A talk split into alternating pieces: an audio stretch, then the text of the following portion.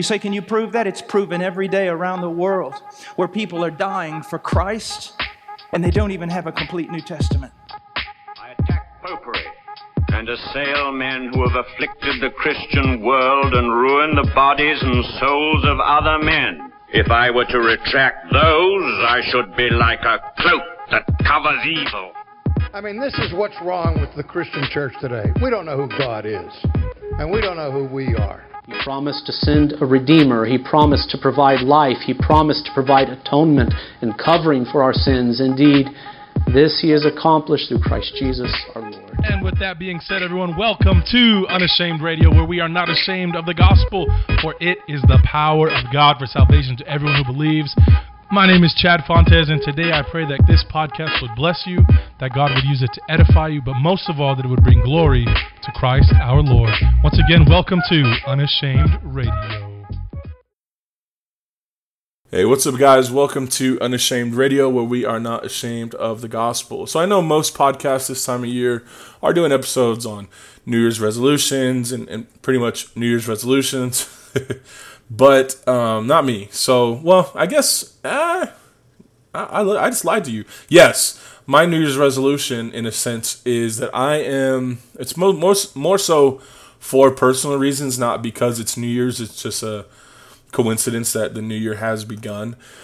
But I will be taking a three month, give or take, hiatus, semi sabbatical, if you will, from the podcast and from social media.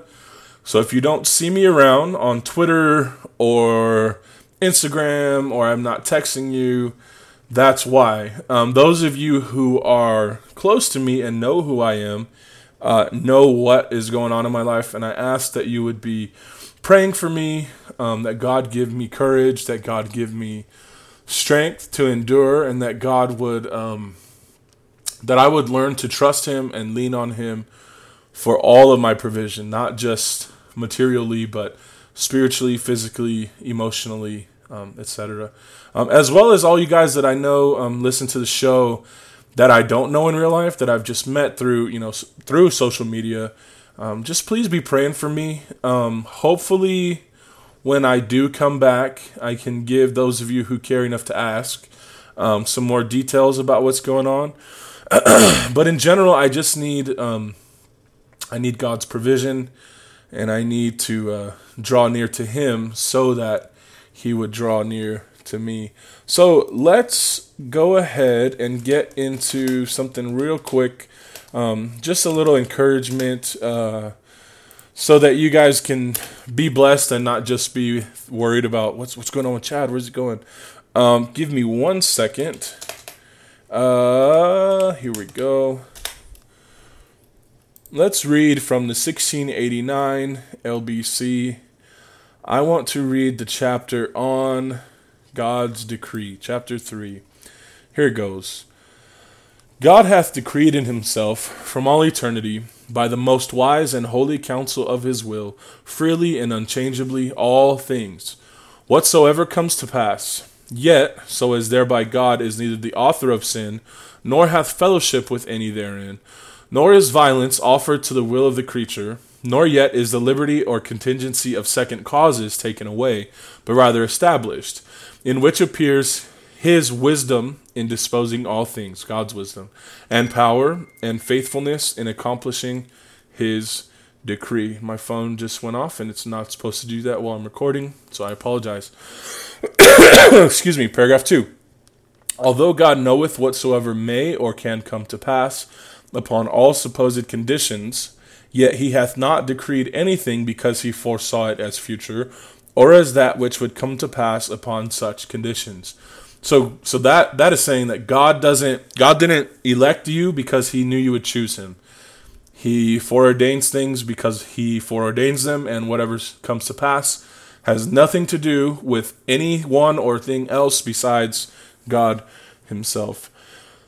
Paragraph 3 by the decree of by the decree of God for the manifestation of his glory some men and angels are predestinated or foreordained to eternal life through Jesus Christ to the praise of his glorious grace Others being left to act in their sin to their just condemnation to the praise of his glorious justice.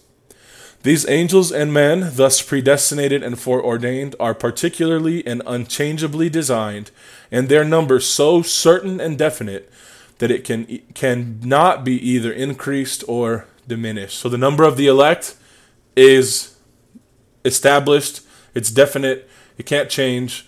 God's going to save who he's planned to save from eternity past. There's no no doubt about it, no way to change that. Paragraph 5. Those of excuse me, my throat is kind of phlegmy.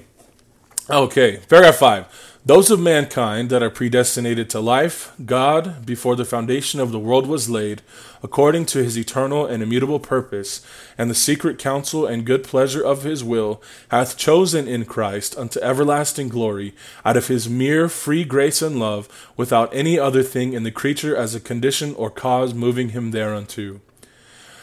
As God hath appointed the elect unto glory, so he hath, by the eternal and most free purpose of his will, foreordained all the means thereunto.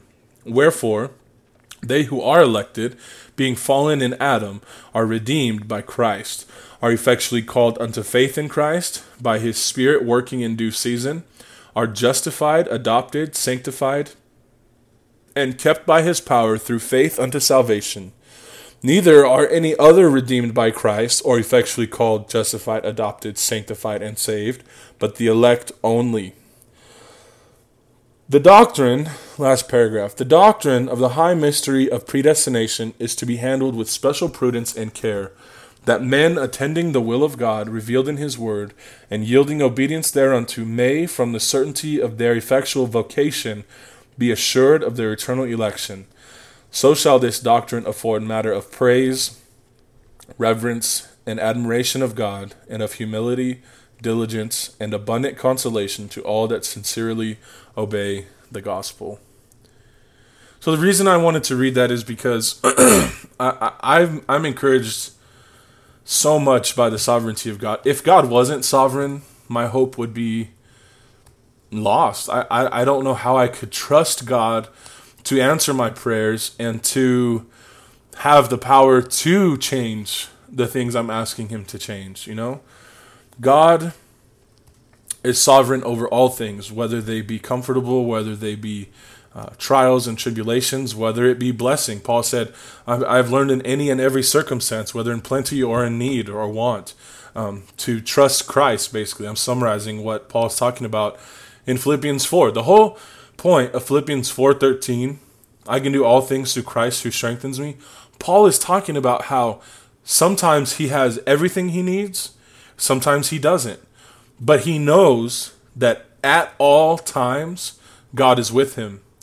And that's where my hope lies. Christ is sovereign, God is sovereign. Uh, Jesus has been given all authority on heaven and on earth. Satan is bound right now and I can trust God that that He and His in His glorious uh, power and might um, is sovereign over every single thing that happens in my life, and so all of everything that has led up to me needing to just take a break from uh, a lot of stuff that I've been involved in is God's plan. And I'm trusting Him that He will guide me through this, that He will um, grow me, teach me, make me more like Christ, make me more into the image of Christ that I bear. And so, yeah, guys, I need to encourage myself to trust God. I'm encouraging you to trust God. Um, he's decreed all things, yet, so as He's not the author of sin and has nothing to do with those who commit it. He's not the cause of it, and that is awesome. So, trust God today. Um, hopefully, I'm not gone uh, from social media and the podcast for three months, but that's kind of the um, the least amount of time that I plan on. Uh, wait, least amount? High, big, most. That's the longest. Sorry, I apparently can't speak today. That's the longest I plan on being gone. Um, I love you guys. I pray that God bless you while I'm away. I pray that in a while, when I do come back to social media, for those of you that I don't talk to every day, um, there's some blessings to be heard, and some joy to be had. Uh, you guys are awesome. Thanks for listening to the show.